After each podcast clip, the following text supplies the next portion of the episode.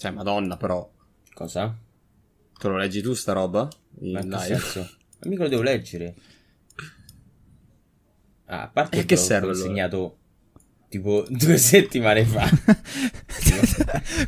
Sì, vabbè, ma che tu che pretese hai che mi vado a leggere la tesina di laurea? Prima cosa di chi cazzo è? Seconda questo? Cosa, ti ho fatto le sottolineature. Quindi ecco, no, se nel mentre butti un occhio, comunque, no, capisci più o meno. Terzo, cioè, vai, alla terza pagina sarà fatto.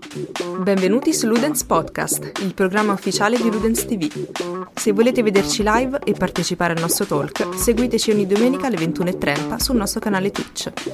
Stay Ludens.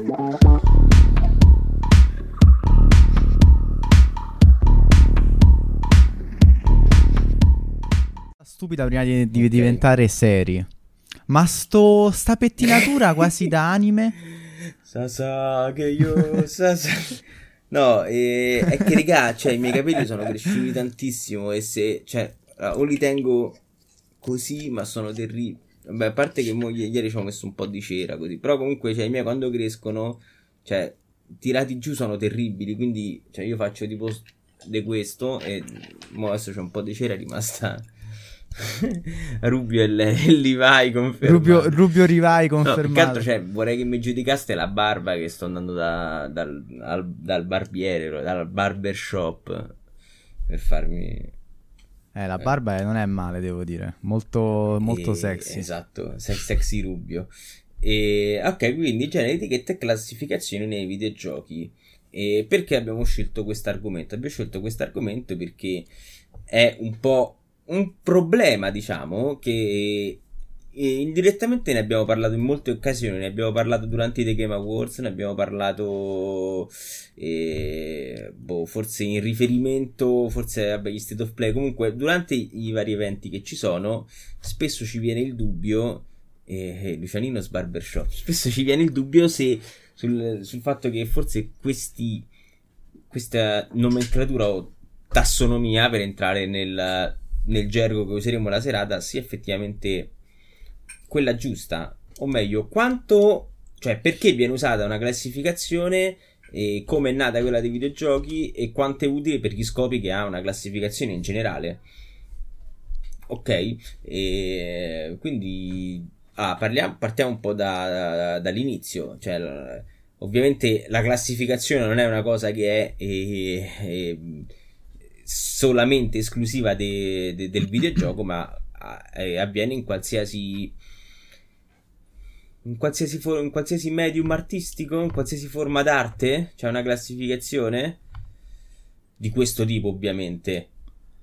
Beh, allora, vabbè, nella musica c'è, sì. Nei libri c'è, sì. Nell'arte sì. C'è nel cinema c'è, sì, direi proprio di sì. Quali sono le altre arti? Scultura, pittura, cioè per entrare teatro, sono quelle le arti, il fumetto. Sì. Beh, sì, nel teatro c'è pure. E quindi qualsiasi, no, qualsiasi, dai. Sì, in qualsiasi forma d'arte serve per vari motivi, serve sicuramente per una forma di marketing o anche non sento, io non lo sento. Cosa è successo? Ma ancora lo sento perché c'ho la live smutata, è vero? Anch'io. Non molla, cosa non molla, nonna, nonni, non molla. Arte poi. Ah, no! Ho capito. Scusatemi, perché... Scusate, sono interrotto con questa cosa, ma K mi ci ha fatto pensare. Okay. Allora, qual è il problema? Un po' più a sinistra. No. C'è un problema? Un po' più di qua? Ma io così sto decentrato. Perché si vedono i piedini di Ilaria. È perché mi dissocio. Oddio, ho detto un nome che non dovevo. Vabbè, dai, è perché purtroppo qua le impostazioni, forse per zoomare la camera si prendono dall'altra parte. Mi disgrego. No, ci sono, però viene sta roba qui. No, terribile. Sì. Capito. No, allora, perché Windows non ha un sistema interno di gestione della fotocamera. Sì. C'è intravisto qualcosina, comunque. non ha un sistema di gestione interna della fotocamera, cioè è tutto affidato alle applicazioni che lo utilizzano. Vabbè, comunque quindi ovviamente il videogioco, essendo comunque un'arte tra virgolette derivativa, nel senso che è nata successivamente a quelle più canoniche, ha preso spunto da quelle canoniche, e in particolar modo palesemente al cinema. E già qui sorge il primo problema. Cioè, diciamo che i videogiocatori, cioè l'industria videoludica è arrivata, ha detto: beh, qui c'è già un grande lavoro fatto, perché buttarlo? Il presupposto che comunque si parla di tassonomia del videogioco da molto, molto, molto prima. Molto prima anche, molto prima del cinema come forma di intrattenimento, diciamo. E se non sbaglio,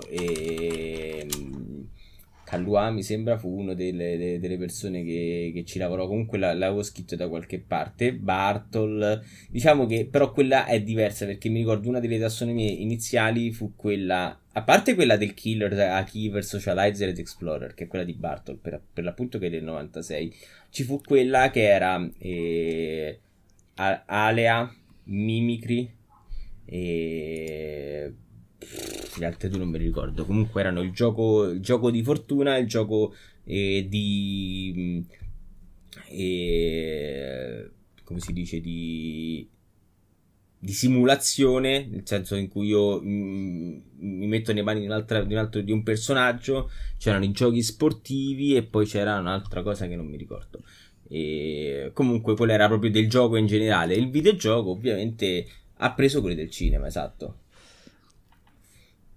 Tra l'altro appunto dici una cosa interessante, perché cioè sicuramente prima del videogioco esistevano i giochi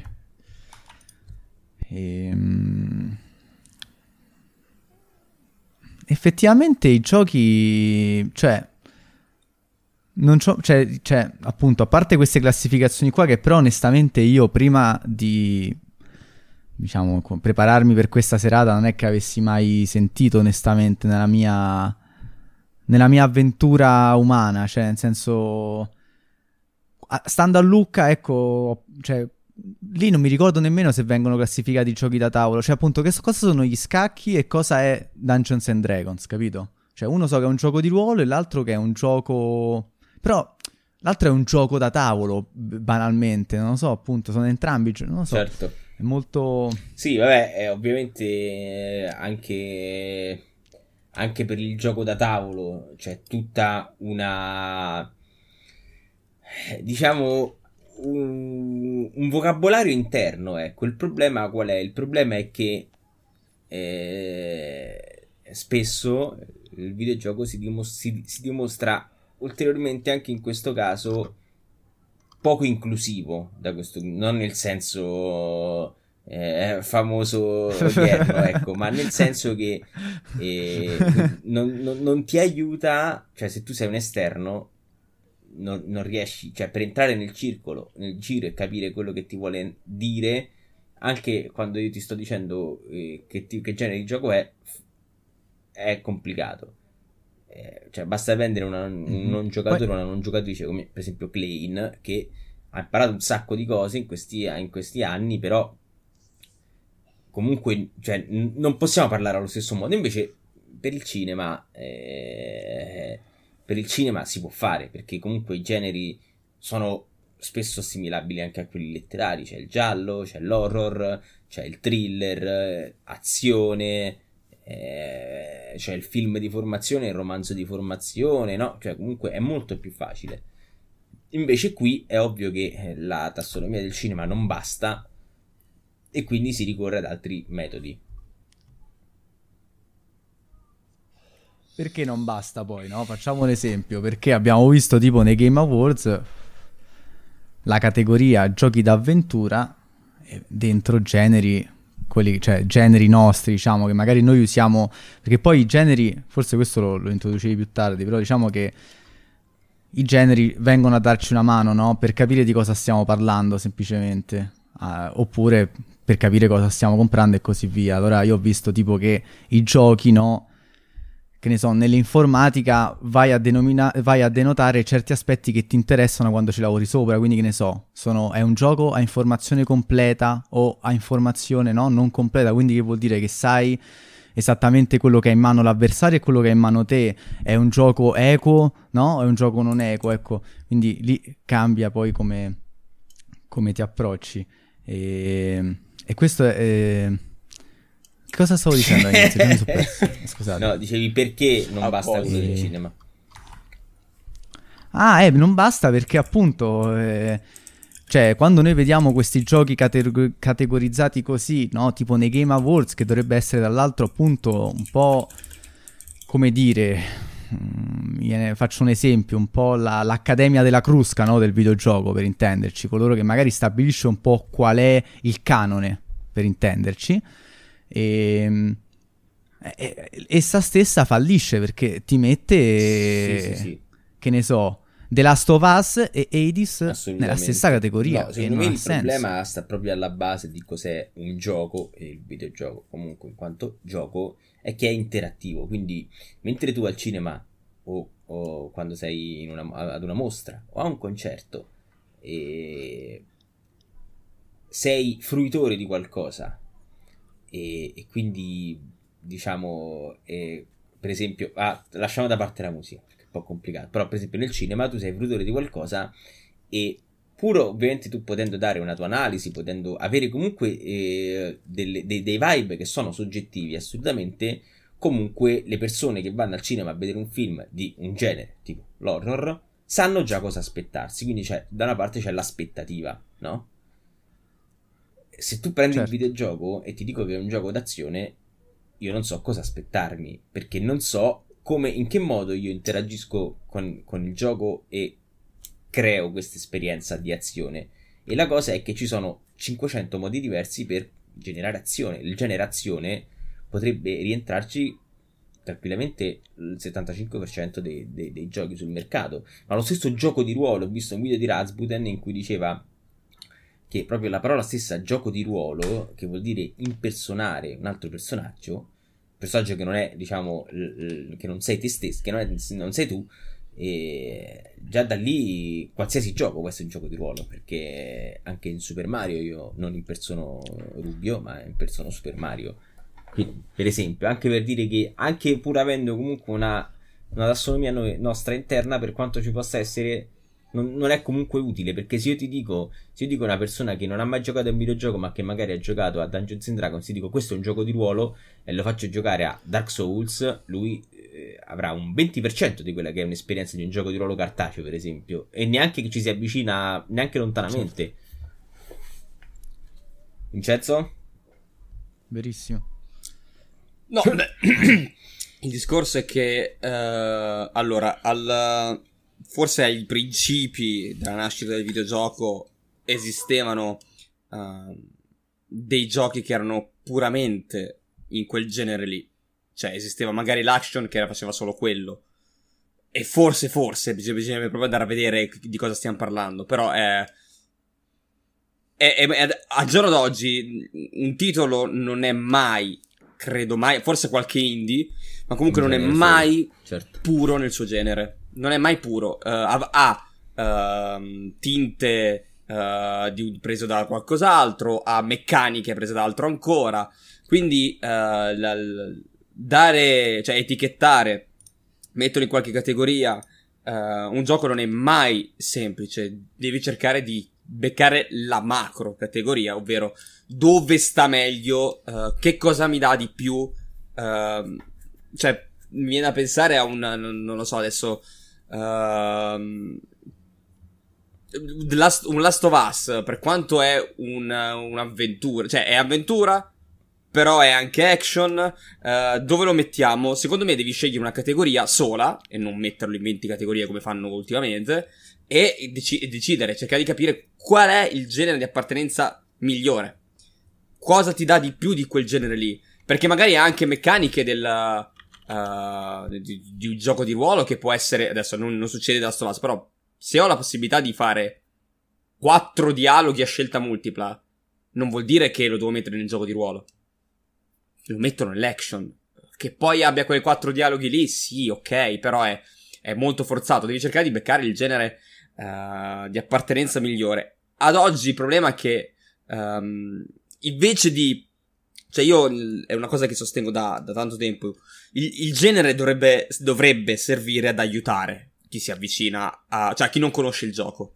Al di là del fatto se conosci il videogame. Perché anche chi conosce il videogame può non conoscere un titolo.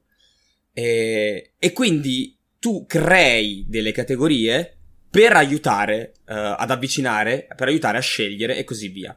Nel momento in cui questo aiuto diventa un problema, c'è qualcosa che non funziona. C'è qualcosa che non va e bisogna rivedere un attimo come, cioè il modo di affibbiargli quei nomi, quelle categorie, quelle etichette e così via. Perché già il fatto che cioè il classico dibattito, per esempio, che mi viene da dire è un action, è un GDR, è un action RPG, è un Souls-like, quindi non è un action RPG. Che cos'è un Souls-like? Sekiro è un Souls-like. Cioè nel momento in cui crei cioè si creano dei dibattiti per dire questo titolo dove deve andare, e allora vuol dire che hai sbagliato qualcosa a monte. Sì, vero. Però secondo me cioè non è semplificando che risolvi il problema, ecco. Cioè se tu non è mettendo 870.000 categorie, okay, diverse, lo strumento però della categoria, per come intendiamo, è sbagliato. Però cioè descrivere un gioco, sì, no, parlo del videogioco, cioè, parlando del videogioco dico, cioè nel senso, ok, allora selezioniamo, diciamo, delle macro aree dentro al quale tu vai a inserire una classificazione. Per esempio la telecamera, ok? Allora è importante dire a un giocatore, sì, se è un gioco in prima persona, in terza persona o isometrico, per esempio, o è top down. Quindi quella cosa è un'informazione che va data e può rientrarci nel genere, ok? Cioè per me è facile dire questo è uno sparatutto isometrico roguelike, per esempio. Già ti ho dato quasi tutte le informazioni, sì. L'ambientazione ci può stare comunque, perché quella poi più o meno richiama anche il genere quello cinematografico, no? Ambientazione fantascientifica. Però l'ambientazione però è un'informazione che non devi dare nel genere, secondo me. Lo dai al momento in cui ne stai parlando. Cioè, io ti chiedo, cioè, ti dico che questo qua è un thriller sci-fi, cioè. Ma in realtà se tu vai a leggere nelle categorie trovi thriller. Che poi uno vada a esporre. Ti faccio l'esempio. L'esempio più plateale è come le categorie di informazioni di un Netflix che che non Sky funzionano. Nella. Però tu vai a leggere, c'è dramma, c'è infatti commedia, però se thriller, horror, tu vai a pigliare, action. Ma non è che quelle cinema sono giuste, perché commedia non vuol dire un cazzo. Se tu vai a pigliare. Vai su commedia su Netflix, ti esce la qualunque, ti esce qualsiasi cosa dove è una forza. Ma Netflix ridi. Sì, no, ok, Netflix non funziona perché Netflix non quando premi commedie non ti dà le commedie e basta. Cioè cerca di invogliarti dandoti anche dove c'è l'1% di commedia, te lo butta dentro perché sì, tu devi vederlo per restare qui dentro. Quello è proprio un motivo completamente diverso, proprio marketing becero anche. Esatto. Però dico, cioè sono quei dettagli che puoi darli, forse anche devi, però non vanno secondo me inserite. Cioè ok, nella pagina di Steam che puoi mettere 800 etichette, cioè puoi mettere l'ambientazione cyberpunk, ci puoi mettere frostpunk, ci puoi mettere post apocalittico, perché ci sono quelle etichette lì e va bene. Però nel momento in cui tu metti un genere, cioè io per pensare ai generi penso alle categorie. Cioè, per facilitarlo un attimo, pensa alle categorie appunto delle votazioni dei TGA, per dire. Perché se dovresti mettere anche tutti quelli post-apocalittici, quelli cyberpunk, cioè, capisci? Tra definire un genere e tra descrivere in maniera ottimale un gioco ad una persona, ovviamente. Esatto. Ci sta che tu lo metti come ambientazione, però, per esempio, la tua. La tua prima, diciamo, modo di dai una categoria, funzionava bene, nel senso, FPS, Oppure appunto la telecamera per isometrica, non lo so. Una seconda cosa può essere se è a turni, se è in tempo reale, se è un gioco di strategia. Esatto, perché se tu mi dici terza persona, uno strategico in terza persona potrebbe essere un Final Fantasy come un Kingdom Hearts. Cioè nel senso, strategico intendo, vabbè, minimo sì, però minimo strategico c'è anche lì una cosa ben precisa. Ovvio che c'è la strategia. Vabbè, però vedi, qui, cioè, ti stai a complicare la vita ancora di più. È per questo che sto dicendo, nel momento in cui tu dici, però tu devi applicare una strategia anche nel fare. Cioè, per me lo strategico è XCOM, sì. Gears Tactics, Age of Empires, Civilization. Sì, no, sì, ma anche ma volendo, ecco. Vai da Civilization, che è uno strategico di un certo tipo, a Fire Emblem, che è già un tipo Fire di Emblem gioco completamente diverso. Però rientra più XCOM, a quel genere là, Advance Wars. Sì, capito? Cioè è talmente, è uno strategico a turni, sì, di un certo tipo, capito? Quindi sì, ci sta che tu la categoria non la puoi mettere base, perché come abbiamo detto non c'è una categoria, non c'è più il gioco puro. Forse qualche FPS, cioè un Call of Duty, però poi prendi Bioshock, cioè, per esempio, che non c'è più, però ecco. Bioshock o un Prey, esatto. Prey è un FPS, un GDR action, Metroidvania, perciò è volendo esatto, sì, l'ultimo comunque sì. È complicato, sì. Sono d'accordo. E da una parte, allora, intanto leggiamo un attimo. Paoletto dice: per orientare un giocatore che non conosce il gioco ci può stare avere qualche categoria, però il gioco in sé deve avere un carattere ben definito, quindi magari è un'avventura che però pesca giocatori che cercano action, FPS eccetera. Allora non è ben capito cosa intende, quindi magari se qualcuno ha capito magari vuole rispondere. Io non so molto, non ho ben capito che intendesse. No, esatto. Spiegaci meglio vabbè, era quello forse che stavamo dicendo prima. Cioè, se devi scegliere, cioè, lo puoi mettere in una categoria, quella categoria però deve essere il suo punto di forza, il suo punto principale. Certo, sì, assolutamente. Non è che dici non lo so, tipo Tarkov, che è un gestionale, perché magari in 20 ore di gioco un'ora la spendi nell'hideout a sistemare quelle 2 o 3 cose. Ha delle meccaniche. Poi ovvio, cioè tu quando scegli un genere o comunque gli dai un'etichetta a un gioco, vai a prendere le meccaniche che sono più preponderanti. Comunque sai cos'è che io, cioè, a parte che non so, appunto, non aspetta, fammi vedere. È un'obiezione sull'obiezione. Anche se cerco action, perché volevo vedere se magari ne avremmo parlato sì, più avanti. Non volevo venire prima. Cioè, se vengo prima del tempo. Se cerco un action che di action a poco, almeno ne sono consapevole. Sì, certo, però, cioè, capito, per me action e adventure sono sbagliatissimi. Allora, la cosa è che chiaramente, cioè, appunto, il gioco parte dal cinema. Abbiamo visto per le catalogazioni non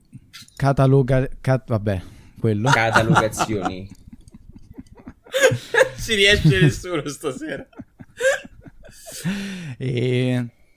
Però ecco, secondo me sai cosa funziona, cioè cosa che potrebbe funzionare secondo me e che invece non ha tanto, cioè in realtà si è visto spesso sul retro delle copertine. Io credo che, per quanto sembra empirica, quella potrebbe essere la maniera più giusta di dire che è quello di cogliere l'esperienza che il gioco ti vuole dare. Quindi tipo dire, cioè Tarkov è un gioco dove tu di fatto, cioè dove vivi l'esperienza di un militare in una zona di guerriglia. Ok, però può essere un survival, può essere uno sparatutto, può essere un gestione, cioè This War of Mine potrebbe essere tranquillamente assimilato a Tarkov se fosse un attimo diverso, ok? O un XCOM ambientato appunto nella Russia post-apocalittica. Certo, certo. Beh, diciamo appunto che La cosa differente tra This War of Mine e Tarkov è che in Tarkov... Cioè, poi è chiaro che io non ti sto dicendo più di tanto, è vero. Però in Tarkov tu sei un soldato, sì, no? Okay, in però metti Mine caso, sei un civile, okay, e quella cosa lì di War of Mine perché c'era la guerra, influente, però, sicuramente. Però ci fosse l'XCOM ambientato nella Russia post-apocalittica, no? Che però, quindi è un gioco isometrico, gestionale, sì. Cioè metà gestionale, metà strategico, isometrico, a turni. Se tu mi dici questo, e io mi aspetto uno sparatutto hardcore, rimango inculato, diciamo, no? Può essere vero, cioè nel senso, quindi secondo te ipotizziamo, no? Se io ti dico, cioè allora, contiamo che quello che io ti voglio comunicare, ovviamente l'esperienza è un certo tipo di emozione che può essere quel brivido, no, di ansia e di paura che puoi provare in una zona di guerra, sì, per esempio, ok? E quella cosa la fa sia Tarkov in un modo, sia This War of Mine in un altro, cioè lo fanno entrambi però in maniera diversa, ok? Ecco, effettivamente, no, io, cioè, è vero che sono due giochi distinti e a te potrebbe piacere uno e far cagare l'altro, come a me This War of Mine fa assolutamente cagare, per carità. Non so se mi fa cagare perché non diciamo, non riproduce bene quell'esperienza, o è solo nella maniera diversa in cui lo fa. Effettivamente è una cosa interessante, no, a cui non ho pensato, però cioè tu pensi che il gameplay, no, sia fondamentale nel descrivere il genere, ecco. Cioè tu non ti aspetti che il giocatore prenda qualsiasi cosa e ci provi. Cioè nel senso, se io cerco... sì, okay, o comunque sia in generale, certo, a te in particolare. Cioè, appunto, tu dici... Cioè io ti posso dire una cosa, Tarkov vuole riprodurre quello. È chiaro che se tu sei un soldato devi anche pensare a gestire le tue cose, no? Ovvero fare la parte gestionale, manageriale del tuo hideout. Però... allo stesso tempo, ecco, magari quella... Cioè, appunto, io facendoti quella parte lì, da una parte ti sto facendo vivere veramente esperienza, dall'altra però forse ti sto facendo vivere un lato dell'esperienza che a te non interessa. Quindi che cosa devi fare? Devi essere più dettagliato, o comunque sia devi spiegare al giocatore come gioca. Perché appunto io sono anche dell'idea che se tu mi dici questa roba qua ti fa vivere questa esperienza, io la provo, ok? E... anche se magari è un gestionale, io mi aspettavo un'altra cosa, però se alla fine recepiscono e mi sento io un militare, o mi sento io il capo di una fabbrica se gioco a Factorio, capito? O il capo di una fabbrica se gioco in un gioco dove devo correre da una parte all'altra e dare gli schiaffi ai robot. Allora, ecco, ha successo. Cioè, appunto, no. Non so, ragazzi, è strana, cioè, non cosa non è una cosa semplice. Infatti farebbe piacere anche sentire i ragazzi in chat, le ragazze in chat, sì. Se pensano loro. Tanto bella maglietta, Vincenzo, veramente bella, vista adesso, e quella gliel'ha mandata lui in persona e gli ha detto Weeb. No, com'era? Otaku.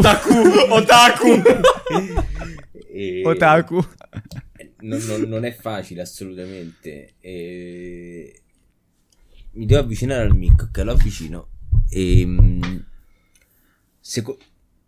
Alza volume, magari sì. No, però sicuramente sente voi. Non... No, è vero, è proprio strano, appunto. Perché poi cosa vuoi? Che, sicuramente, appunto, non, cioè, non quando mi basta tu giochi, che tu dici l'esperienza, perché, cioè, nel senso, mi devi far capire a che genere sto giocando. Perché se tu, appunto, mi dici... Cioè, a me posso anche essere fissato a 1000 con, per esempio, Iron Harvest, che l'ho provato a giocare la settimana scorsa. Mi piace un sacco lo steampunk, il dieselpunk, Sight, il gioco da tavolo, lo adoro. Ma se tu mi metti davanti a un RTS che non sia Warcraft, perché per qualche strano motivo Warcraft lo so gestire, io impazzisco alt F4. Cioè, non è che... Cioè, io ho fatto così, a una certa, quando c'avevo 3 fronti di gente che mi cominciava a sparare e dovevo andare in base a vedere se la gente stava estrendo di qua e di là, ho detto ciao, ho staccato, perché, cioè, non è il mio genere, not my cup of tea, come si dice in inglese. Cioè, è una cosa che non riesco ad accollarmi, per quanto mi possa piacere la trama, l'ambientazione, il character design, l'art design, cioè la musica, tutto. Però, cioè, se non riesco a giocarci, non ci gioco.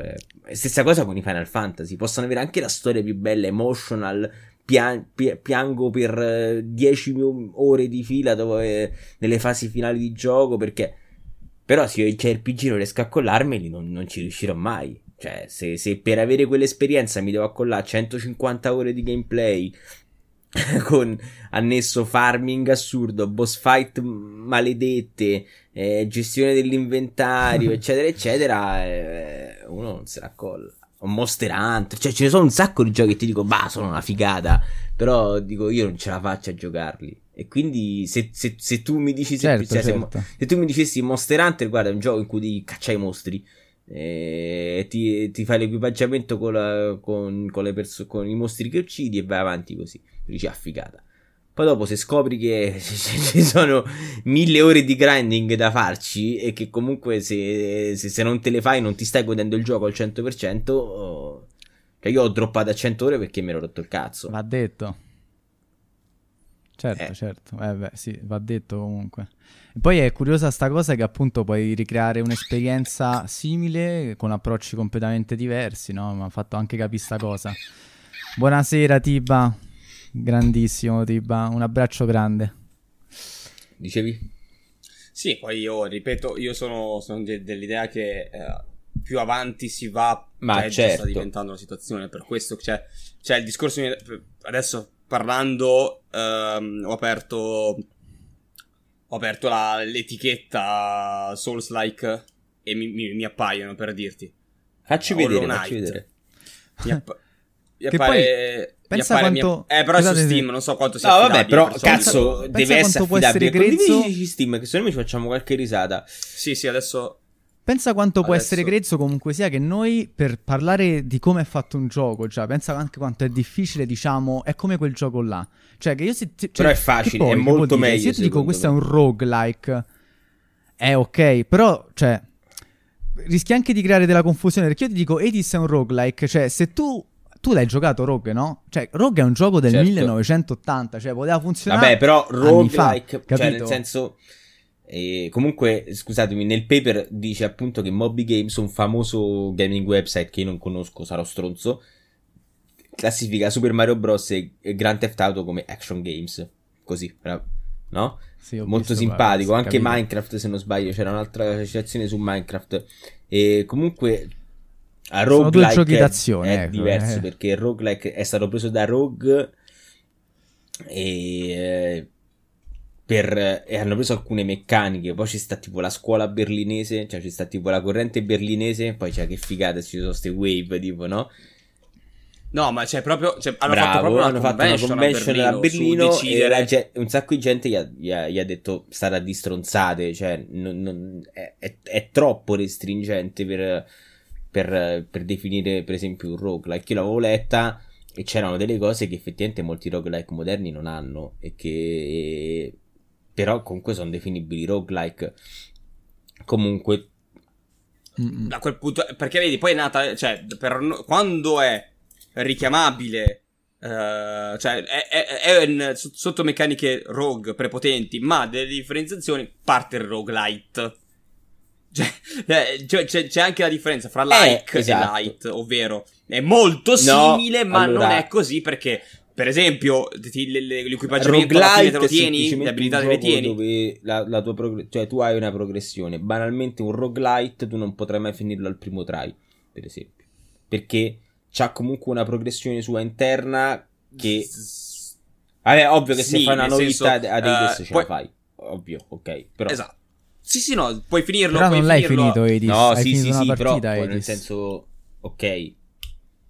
No, però ti viene a dire, per esempio, un Returnal, se non muori mai, se sei così bravo, lo puoi finire con la prima vita, con una vita sola. Però quando è che vedi la sua meccanica roguelite? Nel momento in cui hai preso delle abilità permanenti. Allora, il fatto è che nel roguelite la curva di difficoltà si abbassa non perché anche perché diventi tu più bravo, ma anche perché tu diventi più forte. Nel roguelike la curva di difficoltà si abbassa semplicemente per la skill. Come su The Binding of Isaac, cioè tu dopo 200 ore sei un fenomeno, ma non hai niente di più rispetto all'inizio. Come pure il termine Metroidvania, che però per esempio Metroidvania è facile perché prendi Metroid, prendi Castlevania e comunque le cose che stanno un po' di là, un po' di qua. Però vedi, poi, cioè sì, ok, io sono d'accordo, però anche lì nascono delle problematiche, perché poi c'è gente che dice, non lo so io se è giusto o sbagliato, non mi sono, cioè sono ancora lì in fase, sono rimasto stunnato quando me l'hanno detto, che un gioco come come si chiama quello di Remedy, aiutatemi, Control, è un Metroidvania. Allora Metroidvania secondo me è perché tu hai una mappa interconnessa, cioè secondo me Metroidvania, cioè le sì, secondo me, poi dopo potremmo fare quello stesso discorso con Souls-like o con Roguelike. Per me Metroidvania è un gioco dove tu hai una mappa unica, cioè che anche banalmente potrebbe anche essere Metal Gear Solid 1, potrebbe essere riconducibile al genere Metroidvania volendo, dove tu hai un ambiente unico, una mappa unica, molto interconnessa, e dove tu sei costretto a una certa, trovi degli scogli, delle cose che ti bloccano, e sei costretto a cambiare strada e tornare indietro quando avrai un qualcosa che ti permette di andare oltre. Questo per me è il Metroidvania. Che parecchi giochi ce l'hanno, però che non lo sono. Anche volendo Star Wars, Jedi Fallen Order, finché non prendi il doppio salto non puoi arrivarci. Però hai sei pianeti diversi. Sì, no, ok, no, al di là della mappa che non... Cioè, le mappe, i pianeti sono tutti interconnessi, le mappe di ogni pianeta sono interconnessi, però per arrivare in un altro pianeta sì, ti devi spostare. Però all'interno della stessa mappa, se non hai l'abilità da sbloccare, non sì, ci no, puoi certo arrivare in certi punti. Addirittura devi tornare nel pianeta precedente, perché prima non lo potevi fare, non avevi certo il doppio salto, non ci arrivavi, allora devi spostarti di pianeta. Adesso sì che ci puoi arrivare.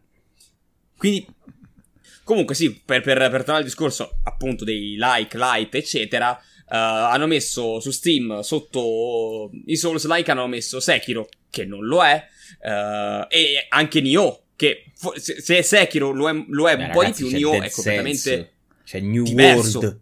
Però posso dire una cosa, cioè posso, Dead Cells è un roguelike, cioè, light perché i tuoi potenziamenti rimangono, e muori, riparti dall'inizio. Ogni run riparti dall'inizio. Però ecco, qui diciamo che stiamo facendo dei puntigliosi a livello quasi, no, appunto teorico, perché poi in realtà, secondo me almeno, qui no, è quello che mi aspetto che mi direbbe il commerciante che se ne intende, se io dicessi io ho giocato Dark Souls e mi è piaciuto, ma poi come quando vai in videoteca e giochi simili in videoteca, diceva zia, a me è piaciuto Fast and Furious, consigliami un altro film, e lui diceva Fast and Furious 2. no, spara, dai, ammazza, i primi tre io non so più come si parla in questa casa. Non so più come si parla in questa casa. Aspetta, poi qua che hanno detto prima di andare avanti: masterare la mappa e scoprirla con vari shortcut penso sia il punto maestro di Metroidvania. Sì, una certa, tu navighi nella mappa di Metroidvania come se fosse, perché non ci torni una, due, ci torni 100 volte. Sì. Pure Metroidvania c'è un ascensore per i vari settori. Vabbè, ha detto Outer Wilds è Metroidvania investigativo, opinabile, ci si può riflettere.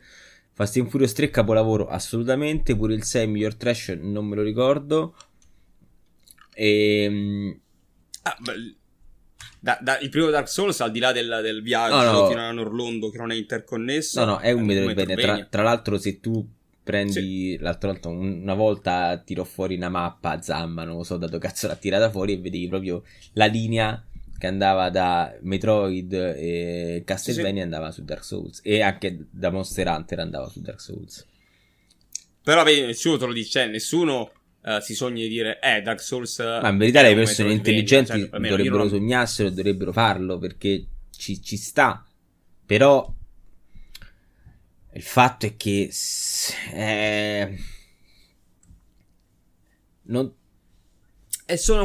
vai a complicare, ripeto, ti vai a complicare. Nel momento in cui tu dici sì, ma però forse no, però forse sì, allora quel punto non sta più funzionando. Perché io, come mi ha detto, io devo far capire a una persona il fatto, bravo, se io ti dico ti dico che guarda è un Metroidvania, ti sto dicendo non una bugia, però ti sto dando un'informazione che non è importante, che poi tra l'altro se tu pensi a un Metroidvania ti viene, cioè di primo impatto ti viene a pensare quasi immediatamente a un gioco in 2D, tipo Hollow Knight, tipo magari Dead Cells, per dire quel tipo di cosa lì, quindi Ma poi, regà, la cosa più bella è che Zamma ha dietro uno screenshot della sua run di Cyberpunk, cioè proprio sboronata, di quando ancora era hypato per il gioco, uno dei primi 2-3 giorni forse. Sì, la prima live ragazzi, che ho fatto a mezzanotte, poi basta, cioè, ho capito che era una merda. 3D e modelli, questo gioco ancora, cioè, no, da studiare, sì. Per il resto è una merda assoluta. L'ho pagato quel gioco. Ma no, in realtà è da studiare al 100% per capire come non si fa. Esatto. Poi il gioco l'ho pagato, sì, è vero. Vabbè, comunque sì, il fatto è che se io di Dark Souls ti dico che è un Metroidvania non ti sto dando l'informazione importante. Però se ti dico che è un Souls-like è ridondante. Però... sì, vabbè, Souls-like è proprio, capito? Mamma mia. Conosci Obi-Wan Kenobi? Certo che lo conosco. Sono io. Che cosa hai aperto adesso? Metroidvania? Sì, Metroidvania. Io di questi qui ne conosco poi la metà. Vedi, Control non mi è sotto Metroidvania. Giustissimo. School, sì. Però io Control non l'avrei mai pensato. Cioè, se dovessi dovuto dire... è proprio Metroidvania quasi sì. Puro, cioè... sì. Più il 2. Il 2 ci sta, dai. L'uno è cioè il primo non me lo ricordo. Il fatto è che boh, non lo so. Sì, ci sta voglia. Salt and Sanctuary, ragazzi, è folle. Non c'è manco la mappa. Non c'è mappa, cioè. Salt and Sanctuary è l'unione proprio perfetta tipo, fra un ragazzi, c'è Carrion. Non so se vi ricordate, è quel gioco di merda. Bravo, che quello della bestia, del mostro. Metroidvania non ha nulla. È lineare a stecca, ma è normale, ci sta, non è un punto negativo, cioè. Cioè non è che perché Metroidvania forse vuol dire bivio. C'è un bivio è un Metroidvania, no? Quindi qualsiasi gioco che non è lineare. No, vabbè, oppure poi, secondo me il fatto che l'inquadratura è alla Metroid. Esatto. Qua, le etichette di Steam sono bellissime, che c'è protagonista malvagio. Che cazzo vuol dire? Protagonista malvagio. È un'etichetta. Capisci che il più grande store di videogiochi per computer ha una tassonomia fallata. Ma sono uscito? No, da dove? Sono uscito, di casa? No, sei qua. Ah, no. Secondo me in particolare Dark Souls Metroidvania forse il descrittore migliore. No, ma non sto dicendo che non è un descrittore giusto, però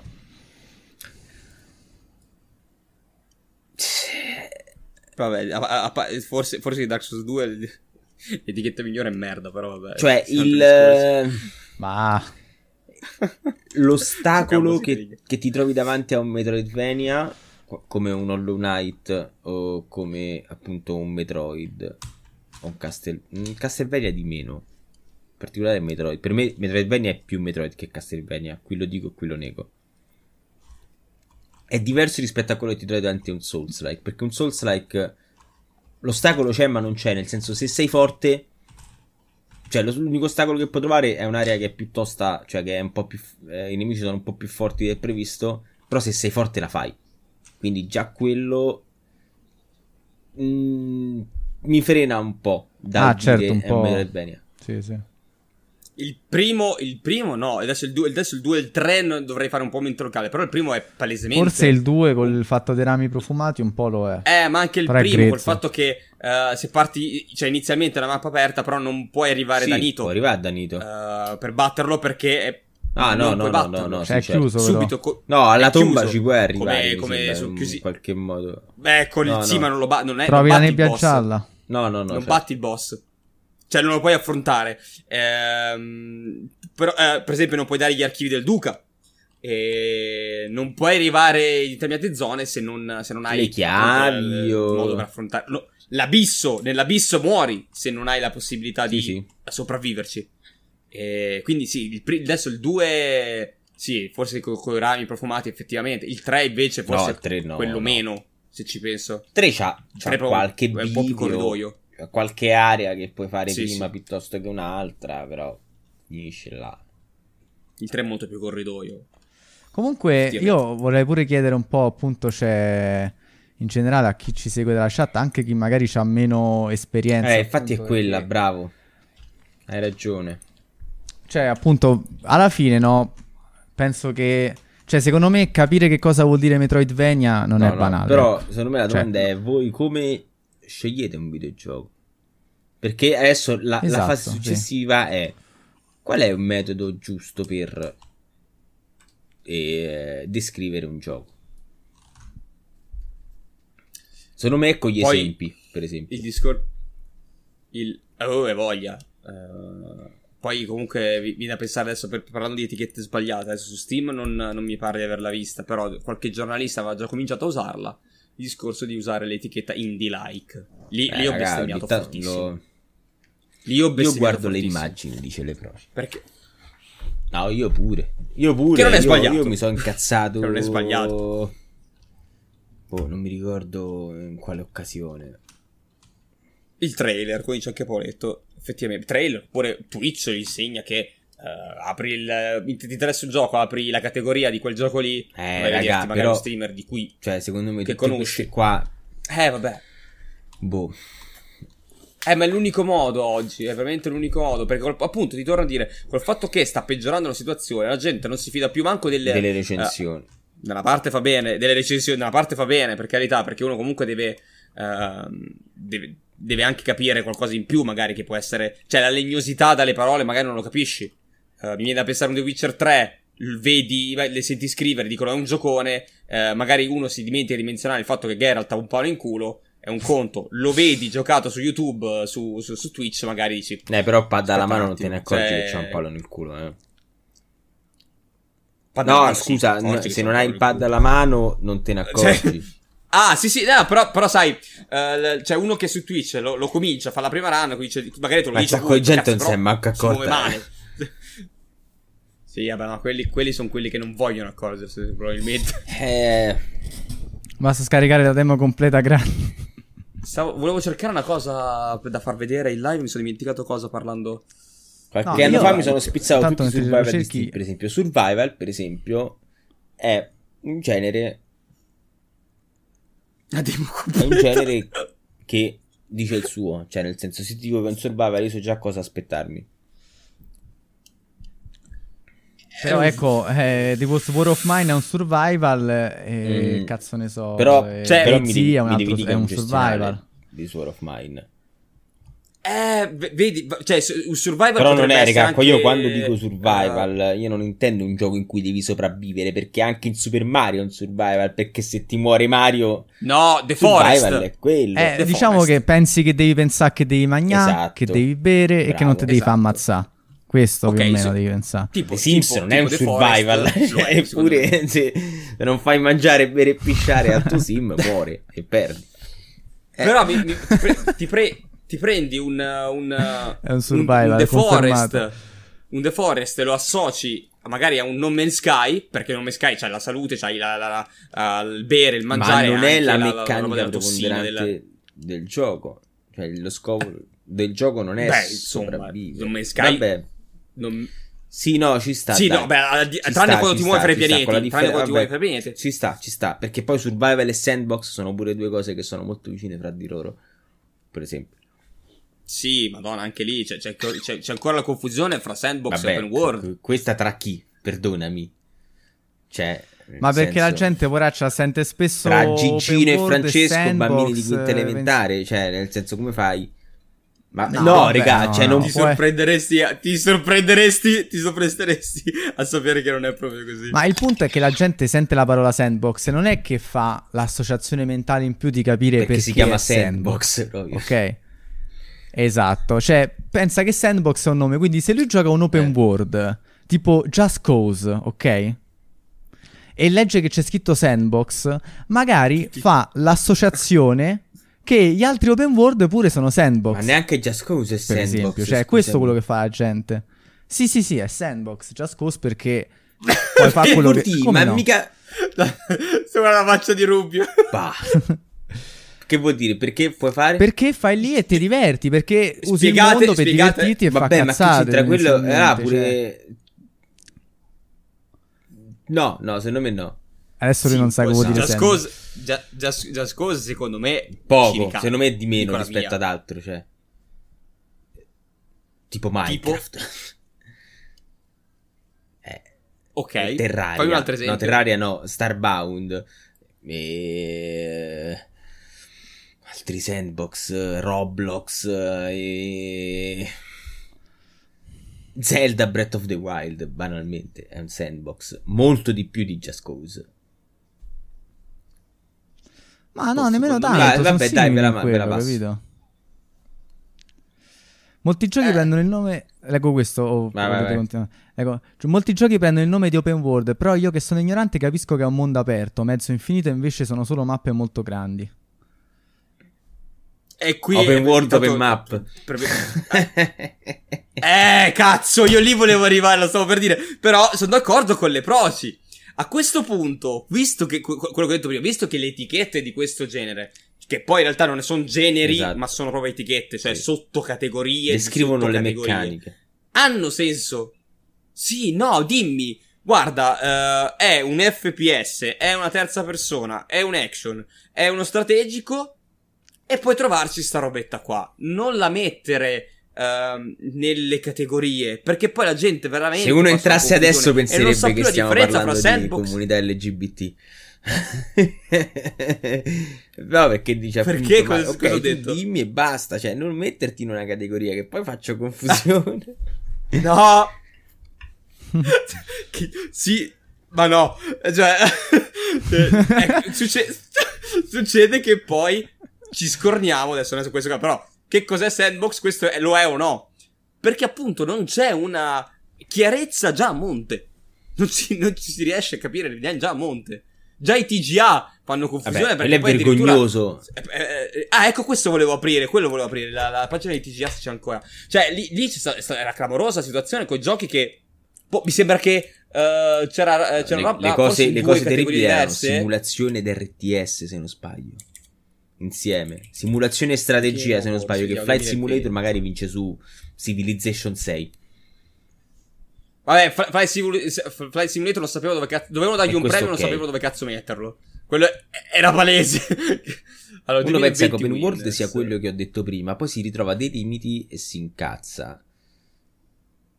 E allora è vero, la domanda è, la domanda di Proci secondo me è calzante. E ovviamente sono più pippe mentali di noi che ci stiamo dentro a livello più teorico, però a livello più accademico, diciamo, quasi, no? Però è ovvio che all'utente medio questa informazione non è che non serve, cioè secondo me può anche servire, però bisogna prima essere d'accordo, ok? Quindi le etichette aiutano in questo. Poi dopo che io posso essere... Però ci sarà sempre lo scontro, diciamo, su un qualcosa. Cioè qualcuno verrà e mi dirà che Hollow Knight è un Souls-like, e io li riderò a crepapelle perché dici che è difficile. E non, perché ci sono le panchine. Oddio, ecco, vedi, poi io dico così, poi dico, però ci può anche stare. Hollow Knight ci stacca un Souls-like effettivamente. Vedi, cioè mi sono contraddetto io nella stessa frase, perché mentre ti lo dico rido, poi ci penso e dico no, ci sta effettivamente. Ma che vuol dire? No, non è vero, cioè diciamo sti cazzi sei un sandbox fino a un certo punto, perché no. Sandbox poi in realtà è un'esperienza, cioè un tipo di intrippo mentale che provi molto, cioè, particolare. Certe cose te le devo dire, perché se no ti ritrovi a giocare ad un RTS, non volevi giocarci banalmente. Comunque eccoci qua, guardiamo qui Best Action, per esempio. Allora, andiamo da sopra. Abbiamo Best Action, addirittura Action, sì, vabbè, diviso in... Vabbè, l'abbiamo già smadonnato, cioè, per pensa di finire Doom Eternal un action, che ovviamente c'è azione. Però cioè, perché non è un adventure? Perché non vivi un'avventura? Cioè, che cos'è un adventure? Cioè, quello è proprio il termine peggiore, adventure. Zelda è un adventure. Beh, ragazzi, ma poi ci sono Zelda 5 giochi che... Cioè, nulla. Allora, Doom Eternal è un FPS, ok? In prima persona, vabbè, frenetico. Hades... Vabbè, FPS in prima persona. Hades è un roguelike isometrico. Half-Life Alyx è un gioco in prima persona in VR. Nioh 2 è un gioco di ruolo. Forse il più action, sì, forse il più sì, action, sai, forse, mezzo, non so, non l'ho giocato al 2. Nioh 2 comunque è un RPG. No, non è come il primo mi diceva Andrea. Nioh 2 so, è un RPG in terza persona. Streets of Rage è un come si chiama? Un beat'em up. Che cazzo di senso c'hanno fra di loro? Cioè, perché Doom Eternal deve combattere, deve competere con Streets of Rage?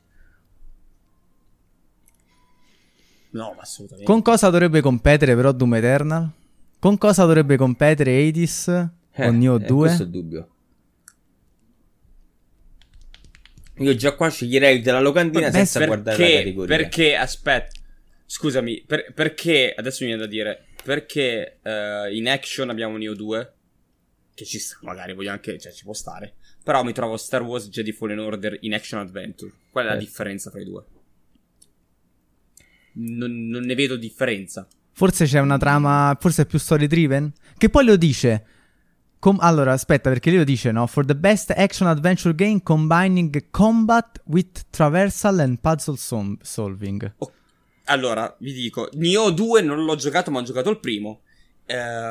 Tolto il fatto che... no, neanche, perché ok, Star Wars Jedi Fallen Order, come ha detto Rubio giustamente, ha i mondi. La mappa è più grande, quella di Star Wars, mondo per mondo, rispetto alle missioni che puoi fare in Nioh.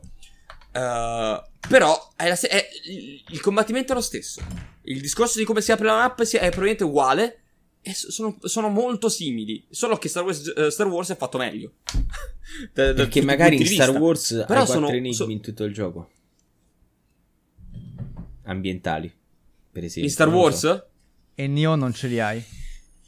Gli enigmi ambientali sono che ti devi arrampicare. Basta. Cioè, questa è la differenza. Devi bruciare quelle foglie. Quello è, cioè... no, vabbè, per me sì, sono d'accordo. Cioè, come per me qua, cioè, per esempio, io nella stessa categoria avrei messo Assassin's Creed, avrei messo Ghost of Tsushima, avrei messo Star Wars, avrei messo Marvel, Spider-Man e The Last of Us ci sarei stato, che stavano nella stessa categoria, per esempio. Non ci sto. Però se ti piace Ghost of Tsushima non hai detto che ti piaccia Star Wars. Però... ok, raga, però cioè, dobbiamo fare una crasi, cioè dobbiamo fare comunque una sintesi da sta cosa. Non avrei messo Hades e non avrei messo Streets of Rage e non avrei messo Ori, assolutamente. Come qua non metterei Genshin Impact, ma non me lo sogno neanche di mettere Genshin Impact, è una follia. Motivo ci posso stare, ma però... raga, cioè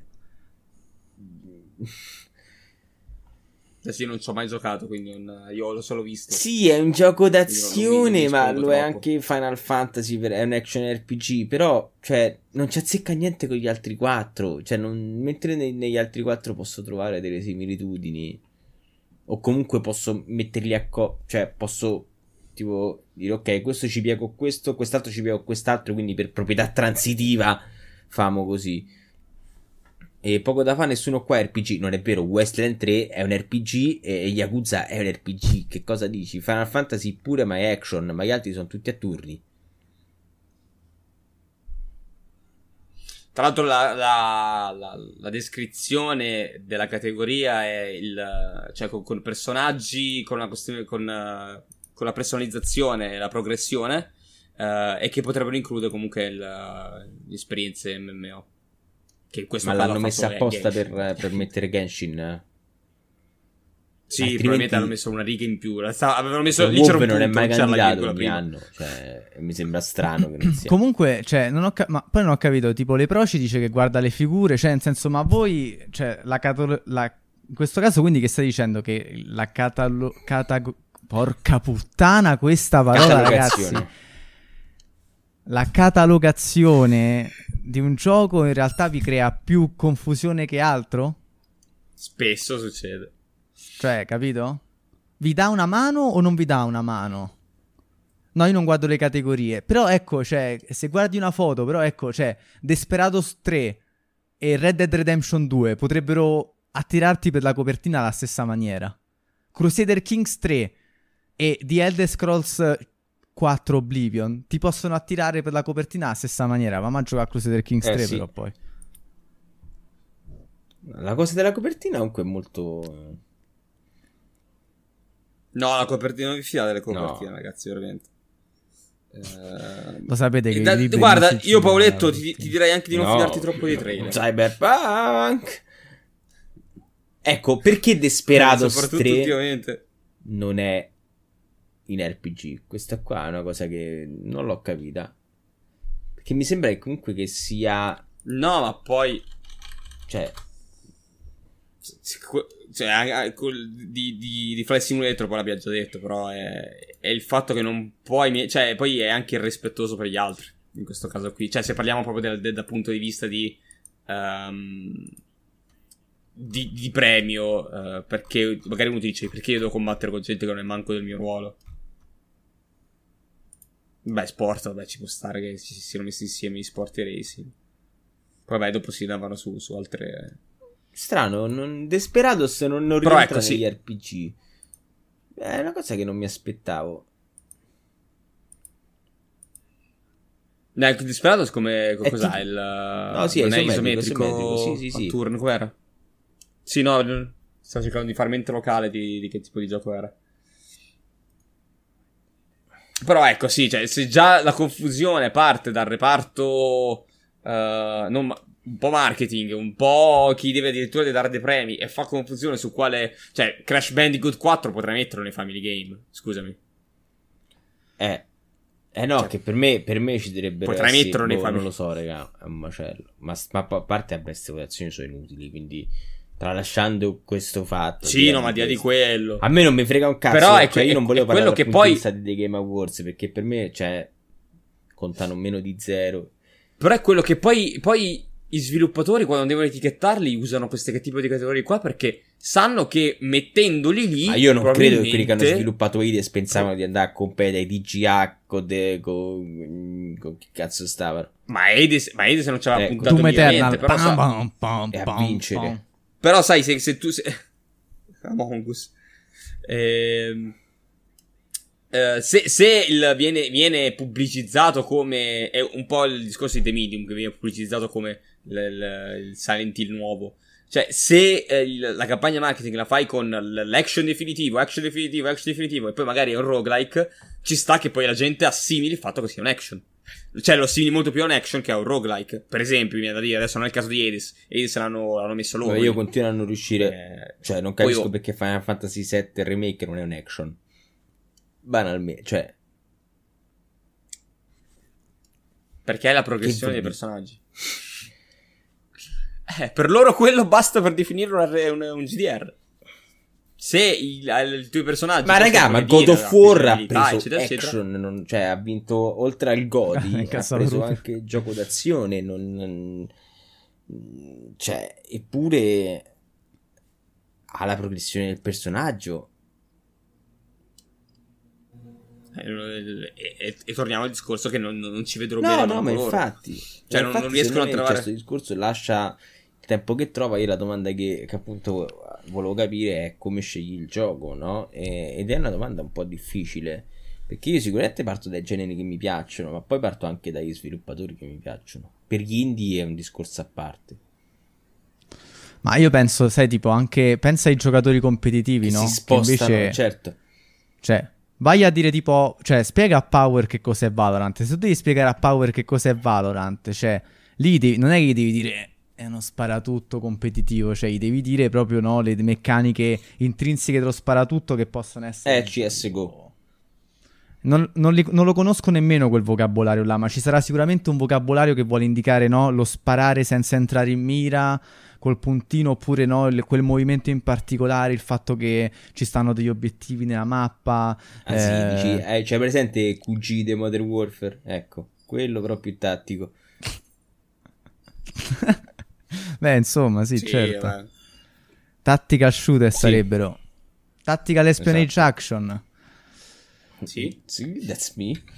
E... Ecco, guarda, Kojima c'ha ragione.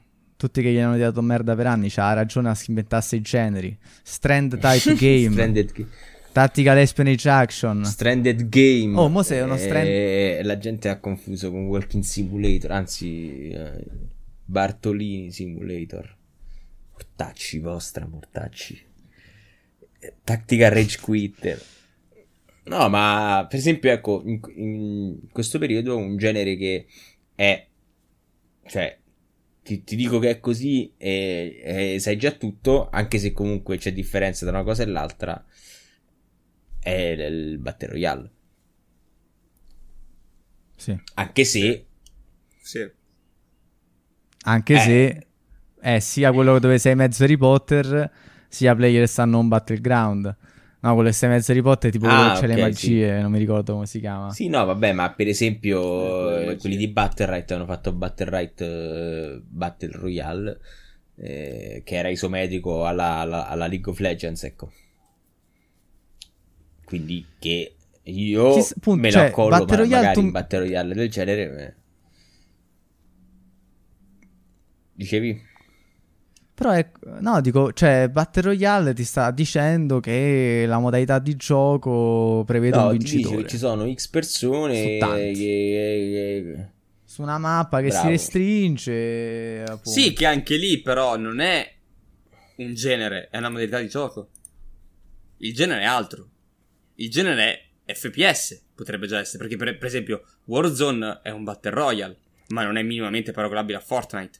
Non è minimamente Fortnite è un genere a sé, perché ha una meccanica che è unica nel suo genere, che quindi... Sì, capito, cioè se tu dici Battle Royale, ok, ma io devo comunque andare fino in fondo a capire cosa vuol dire Battle Royale, cioè cos'è quel Battle Royale, perché non è come Warzone, non è anche PUBG, perché PUBG ha il discorso che scendi, prendi l'arma, che è un certo tipo di arma, se non sbaglio avevi anche... gli oggetti da equipaggiare in maniera diversa rispetto, cioè avevi proprio l'inventario, l'elmetto. Vabbè, sì, alla DZ comunque è una mod PUBG, quindi esatto, è una mod di non mi ricordo cosa neanche. Perciò è Arma 2 PUBG, sì, sì.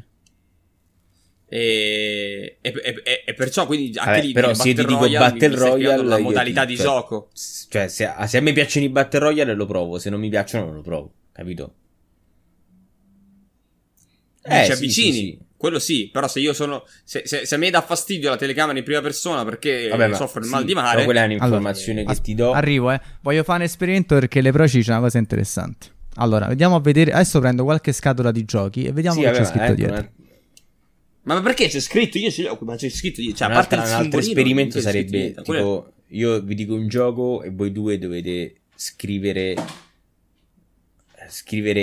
come lo descrivereste, ecco, vediamo. Dai, mo lo facciamo. Sì, ma secondo me per descrivere è quello il trucco, cioè dire è presente tizio? Bene, è quel gioco là. Molto simile. Allora, vi leggo Monster Hunter World, Dark Souls Remastered e Death Stranding. Ma dove li... dove c'è scritto? Oh, ma dove stai? Eccomi. Vabbè, non si vede, ma questo è Monster Hunter, ma non lo vuole far vedere i poteri forti. Allora, accorrete cacciatori, ogni 10 anni i draghi anziani solcano i mari per raggiungere un nuovo mondo lontano. Ora tocca a te scoprire questa terra misteriosa, un'avventura epica ti attende. Un mondo vivo e pulsante, azione e profondità incredibili, insieme è meglio.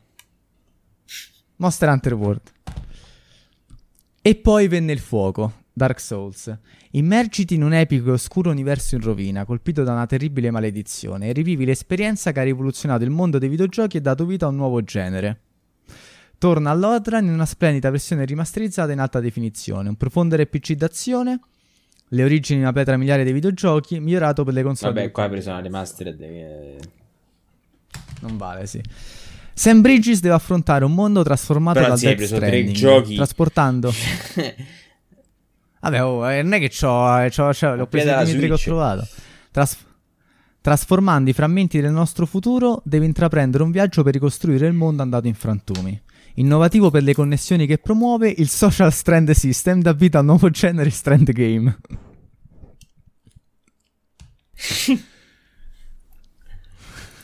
Allora, facciamo un gioco. Facciamo un altro giochino. Adesso io randomizzo un gioco. Vi passo su. Vi passo su Discord il link. Ok. Sì. E mettiamoci un limite. Cioè, come vogliamo farlo? Tipo, che ne so, hai 5 etichette per descriverlo, hai Sì, facciamo così, dai, facciamo che hai 5 etichette o generi per descriverli, ok? 4, facciamo 4, okay. 4. Lo scrivete sul computer o su carta, voi due, e poi li confrontiamo. Ok? Ok, mi sono usciti 4 giochi. No, adesso detto, te lo dico io e voi dovete farlo sullo stesso. No, lui ti dice il gioco e tu devi scrivere da parte il... 4... Cioè, devi scriverti 4 etichette. 4 etichette, ok. Ma ho beccato 2 giochi che manco li conosco. Bully Scholarship Edition, Caniscane Medit. Ok. Allora, aspetta.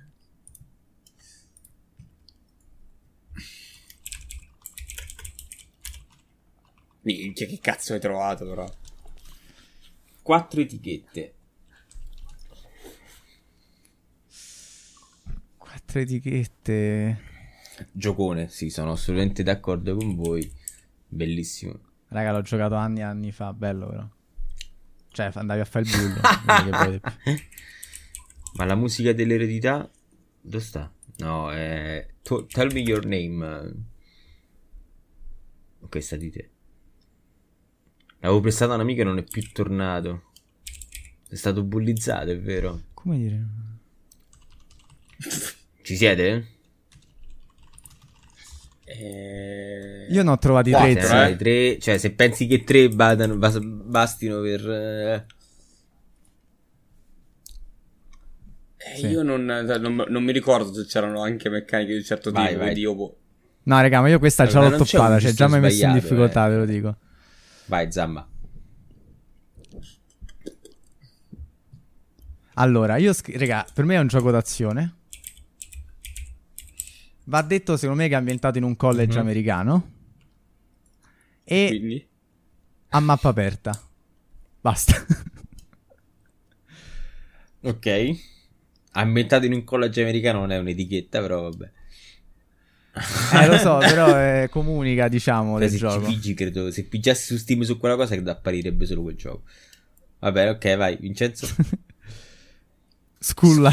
Io ho messo anch'io, action. Non mi ricordavo se avevi la possibilità di scegliere cosa fare, cosa meno. Quindi avevo messo GDR, però non mi ricordo se c'erano. E anch'io avevo messo Open Map. Sì, ci sono delle meccaniche ruolistiche, perché effettivamente... Non sono molto... Però sì, tipo certo. Sceglie la pischella... Però se non sbaglio potevi scegliere... Un sistema, esatto. Mi sa, di rapporti con gli altri studenti, le regolazioni... Puoi craftare i petardi, c'è il crafting, sì. Sì. È un survival, mi sto dicendo Paoletto! È un survival in una scuola americana. Vai, ci sta. Che poi rendiamoci conto che le scuole americane è sempre survival, IRL. Grevi, detto che ne esci vivo schilla le lezioni. Sì, secondo me RPG per molti aspetti ci può stare. Vai, Zammar, rolla tu, scegliene uno. Ok. Come l'hai rollato? Cioè, scusi, tipo... Non lo so come l'ho fatto, aspetta. Allora, ne rollo 10 e scelgo quello che mi aggrada di più.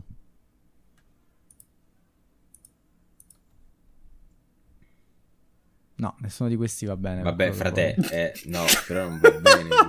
Abbi pazienza. Ok, vai. Ce l'ho. Harry Potter e la Camera dei Segreti. Sì. Che cazzo è beccato? È bully. Dai, con Harry Potter, praticamente. Non dico che è identico, però è molto simile. Allora, però non potevi fare il bullo. Ok. Questo sarebbe tostissimo, non lo posso dire. Need for Speed. Ok, qualsiasi. Quale? Qui raga, c'è scritto solo Need for Speed, quello che ho trovato io. Anzi, facciamo così, allora così. Ne cambio, Burnout 3. Ok. Takedown. Ok.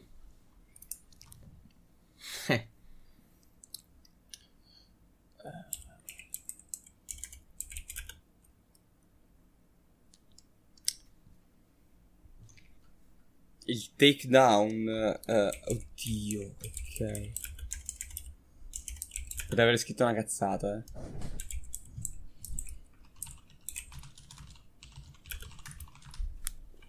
E poi qua arrivo a 3. Sì, in realtà sono due. Cioè, nel senso, uno è... Cioè, se uno è aggiuntivo e se lo metto comunque l'altro va tolto. Allora... Io immagino quelli dei Game Awards che ti hanno detto: regà, ma questa classificazione è una merda, cioè ci dobbiamo ragionare su. Si sono messi a fare sta cosa, hanno detto vabbè va. Hanno fatto la stessa cosa nostra. Scriviamo action e vaffanculo. Dark Souls delle corse in auto.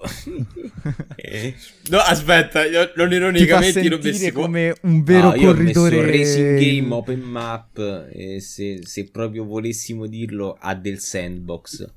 Però se metti sandbox automaticamente dai per scontato che la mappa è aperta.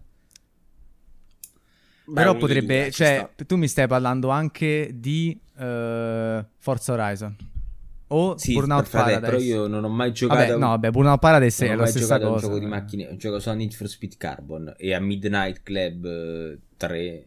Madonna che giocone Carbon. Che erano molto simili. Cioè, secondo me i giochi di macchine si dividono in hai il circuito, non hai il circuito. Poi dopo sono tutti tecnicismi. E infatti io ho inserito, a differenza tua, ho inserito anche fra le etichette possibili arcade. Ci sta. Che comunque fa la differenza tra simulativo e racing simulativo rispetto al... E poi ci avevo messo Souls-like per le bestemmie che ci tiravo sopra. Onesto. Comunque sì, anch'io sono andato su quelle categorie lì, con l'unica differenza. Arcade ha senso, voglia. Il problema è che pure arcade è una cosa che se tu dici, secondo me, alla persona media non sa che cosa vuol dire arcade. Sì, cioè, per lui arcade vuol dire tipo cabinato. Devi spiegare, no? Sì, devi spiegare che veramente è arcade, cioè, no? Che è pazzesco. Arcade, allora, cosa vuol dire arcade? Penso tutto quello che può essere un racing, cioè una corsa simulativa, sì, cioè nel senso dove non vuole essere l'unico modo per spiegarlo in nulla e per nulla, cioè no, le macchine sono delle macchine fanno le curve ai 300 orari, magari anche non è detto che non ci sia, però è il fatto che la macchina ai 300 orari ti fa la curva come se fosse ai 50, ti fa la curva all'angolo, per dire. Nel simulativo ti spatacchi contro il muro di fronte. Vai Vincenzo, randomizza anche tu. Per esempio.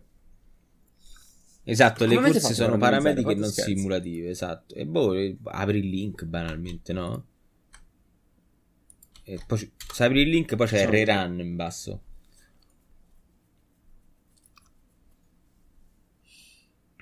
Vediamo. Arcade che vuol dire? Li avete detto, scusate. Sto proprio... Ogni tanto rileggo i commenti, ma pure quando sto da solo in live, cioè rileggo i commenti e rispondo dopo che ho appena risposto. Ok, Rainbow Six Siege. Ok. Greve.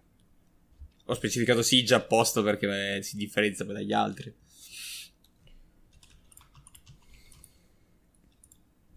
Che vorrei anche riprendere effettivamente.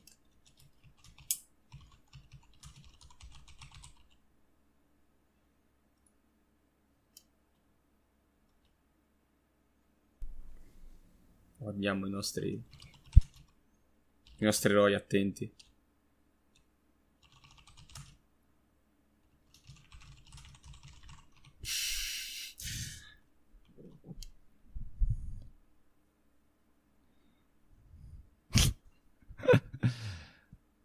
Ok.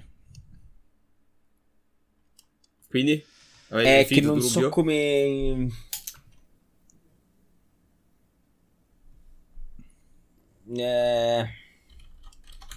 Vabbè, sì, dai. Però perché sto dicendo una parola che è la traduzione italiana del gioco. Vabbè. Ok, Zamma. Eccoci, lo sto rischiando perché ho scritto veramente male in italiano. Ok. Allora, è un FPS a squadre, multiplayer. Le squadre sono piccole, volevo dire pure questa cosa qua. A classi, competitivo avevo detto 4. E tattico. Ah, 4? Allora, un FPS multiplayer a classi competitivo. Io ho messo un hero shooter che appunto, anche se non so quanto l'eroe sia importante No, no, okay. È un eroe, okay. Cioè sì, è un hero shooter tattico, proprio. Sì. Multiplayer competitivo. Però se dici hero shooter dici già che è multiplayer e competitivo. Cioè multiplayer e competitivo è una cosa, cioè, che multiplayer vabbè sì, ok, però competitivo cioè non... Vabbè, uno potrebbe pensare che solo... Cioè, no, io metterei la, cioè, la modalità è tipo che... assedio, cioè appunto che siege, no? Cioè, perché è diverso. Sì, ecco, gli sport è molto molto definito. Effettivamente. A un Valorant, a un CSGO, proprio perché cioè c'è chi attacca e chi difende, ok? Però c'è chi attacca dall'esterno, qualcuno che è all'interno e chi all'interno ha degli strumenti diversi rispetto a chi attacca. Questa è una differenza che per esempio in... Valorant, in CSGO e in quel genere là non c'è, cioè nel senso l'attaccante ha delle leve diverse rispetto al difensore, il difensore può tirare sui muri, poi non lo so perché non mai si può tirare sui muri, invece l'attaccante c'ha la macchinina che te spoilera. No, ma al di là di quello spesso gli hero shooter sì. A pensare a Overwatch, tu un determinato personaggio puoi avere sia in attacco che in difesa. Qui hai proprio la differenziazione. I personaggi di difesa non sono gli stessi dell'attacco, perché hanno abilità predisposte per l'attacco o per la difesa. No, sì, Cardi non è terroristi e antiterroristi. Il fatto è che, appunto, come dice lui, cioè nel senso il difensore è asimmetrico da questo punto di vista, ok? Nel senso il difensore gioca in maniera diversa rispetto all'attaccante. Tutto qui. Sì, ha proprio delle strumentazioni completamente diverse. Gli eroi non sono minimamente paragonabili. Poi che sia equilibrato, giustamente, perché però, hanno proprio due obiettivi. Senso, il difensore fa delle cose che l'attaccante non può fare e viceversa. È per questo che, secondo me, anche quello è stato il fattore vincente di quel gioco rispetto ad altri, perché da questo punto di vista è molto però unico. Faccio una cosa, le proci a pari dice due team 5v5 si affrontano in uno sparatutto per l'ottenimento di un obiettivo. Lui lo classificherebbe così. Esatto, Modern Warfare, però sono giochi diversi. Cioè qualsiasi modalità multiplayer perché... di COD.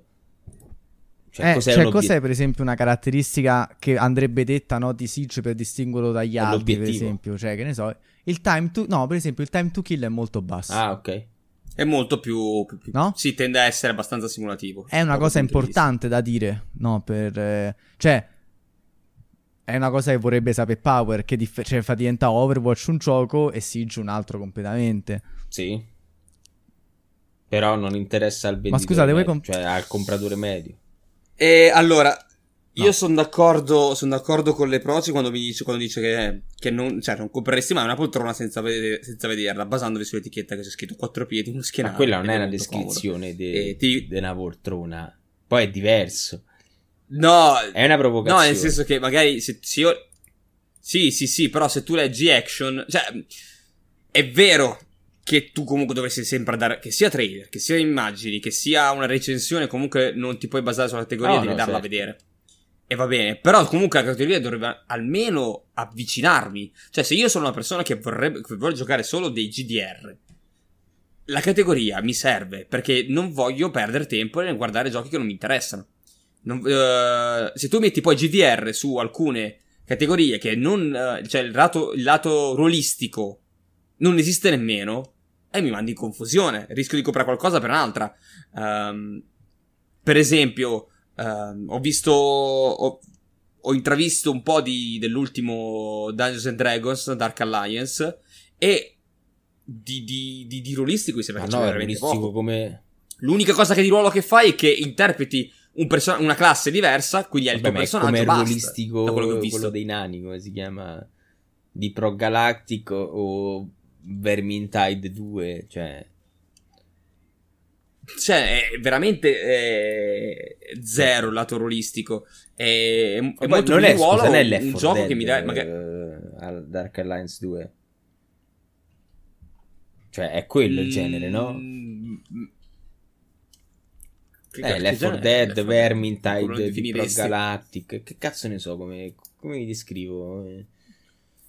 Non lo so, zii, cioè il classico gioco dove tu c'hai le missioni, inizi da, devi arrivare a B, stai col party di 4 persone massimo, e c'hai un botto di nemici.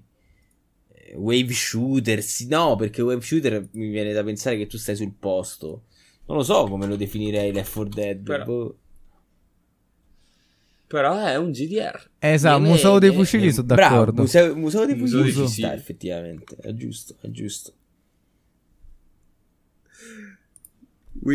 Tipo, vai a di pure a GameStop c'è il museo dei fucili, quello ti diceva ad esempio al sito. Però ci sta, secondo me, anzi, secondo me è un fattore importante che dire a una persona: zii, guarda, sarà pieno di nemici, ma tu sei super OP, quindi ne sfacciolo tipo 4 a colpo. Chi cerca nella categoria hero shooting, scusate, appena uscito Overwatch tutti, per esempio, ma poi ci si soffionnati tutti e tutti facevano giochi di quella categoria, diciamo. Sì, poi vai GDR di Steam, passa da darti Cyberpunk, magari Skyrim, ragazzi, noi Scarlet Nexus, che Scarlet Nexus è la cosa di questa lista qua più lontana. Noi prendiamo per il culo action perché non vuol dire un cazzo, però RPG non vuol dire un cazzo tanto. Cioè, non è che non vuol dire un cazzo, vuol dire qualcosa di così grande che è complicato fare chiarezza. Per me sono sparatutto, capito? Ma sparatutto, cioè, che vuol dire? Sparatutto te lo posso passare quando sono i COD, i Battlefield. Cioè quelli sì, è proprio sparatutto base. Cioè, dove non fai altro che sparare. Sì. Ma raga, ma che cazzo vuol dire poi sparatutto? Ma che nome di merda. Sparatutto erano i giochi io sparo alla qualsiasi Doom. Cosa o sparo a qualsiasi cosa? Alla Doom, che qualsiasi cosa cioè non dovevi pensarci tanto in Doom. Se qualcosa si muoveva gli dovevi sparare.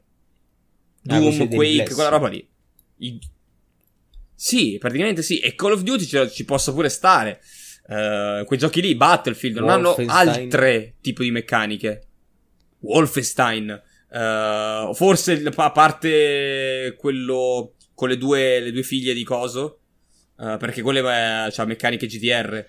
Vabbè, però non è che per forza c'è uno sparatutto di essere brainless. Pure a Doom probabilmente dovrei ragionare su quello che fai. Però effettivamente poi no, zero assurdo, fidati. I primi Doom assolutamente zero. Era proprio tu andavi avanti. E poi il fatto che tu devi sparare a qualsiasi cosa non vuol dire che tu non debba ragionare su come sparare a chi.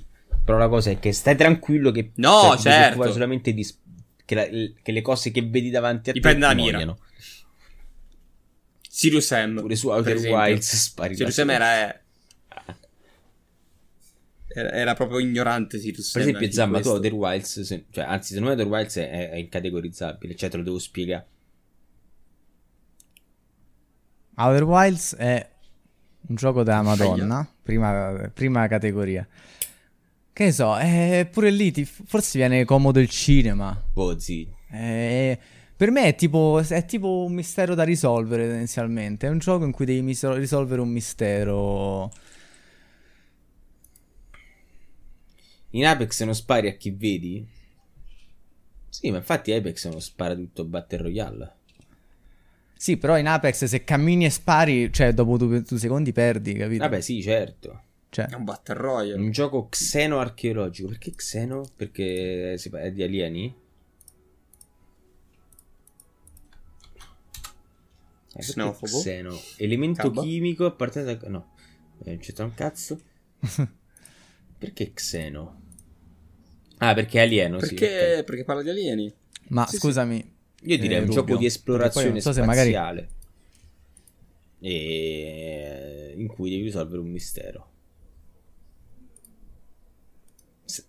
Sì, esatto, sandbox. Ci sta. No, sto scherzando. Sandbox, sì, anche sì, se non puoi... sì, ma... cioè, nel senso tu non...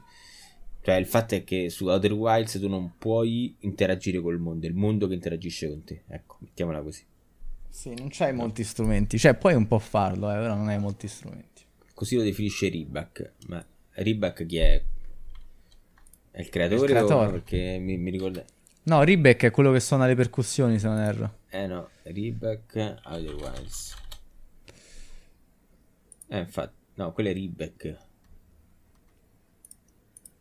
Il bancista. Ok. Ribac, infatti non capivo. Vabbè, comunque sì, ci sta. Vabbè, comunque morale della favola sì, è solo confusione in più e se veramente dobbiamo fare Vabbè, ma scusa, io vi chiedo, è impossibile catalogare un gioco, no, quindi. Però un videogioco moderno è molto difficile. Pure nel cinema non è così immediato, appunto. Se ti dico una commedia non mi hai detto un cazzo. Se mi dici black humor io so che cosa aspettarmi, per esempio, cioè.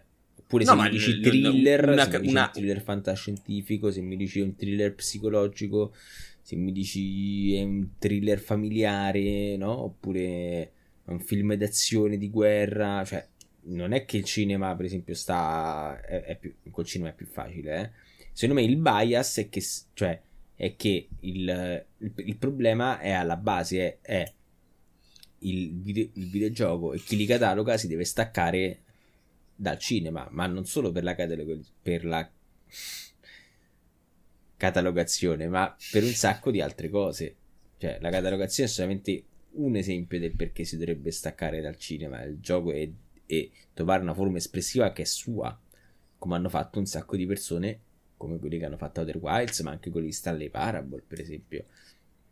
Il problema sta lì, però catalogare è possibile. Beh, appunto, poi di fatto poi nei giochi i creatori, che cosa succede? Che sono ovviamente influenzati da alcuni giochi che gli sono piaciuti, e anche a loro diverte mischiare le carte, no? Per cercare di vedere se, che ne so, immaginatevi voi ci avete cucinate, no, i pomodori, cucinate le patate, e poi dicete, oddio, ma se faccio un piatto con un po' di patate e un po' di pomodori, che esce fuori? Magari esce fuori una cosa ancora più buona. E questo è con i videogiochi, quindi puoi dire gli ingredienti, forse, puoi dire gli ingredienti di partenza, ecco, però dire gli ingredienti di partenza richiede una conoscenza di quegli ingredienti, perché se tu non sai che il pomodoro è acido... Certo.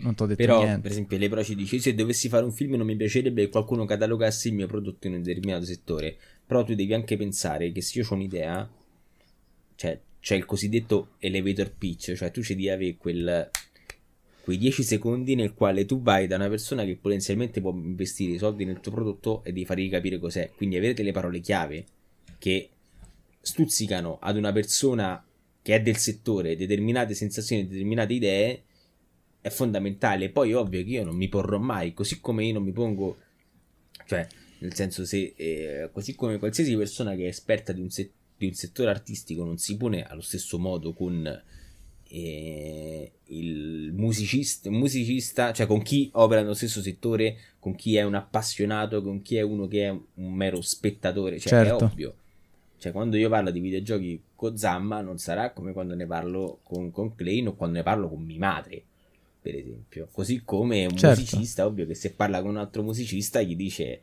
no, perché qua facciamo tutto in levare, tutto in 6/8, cioè è ovvio.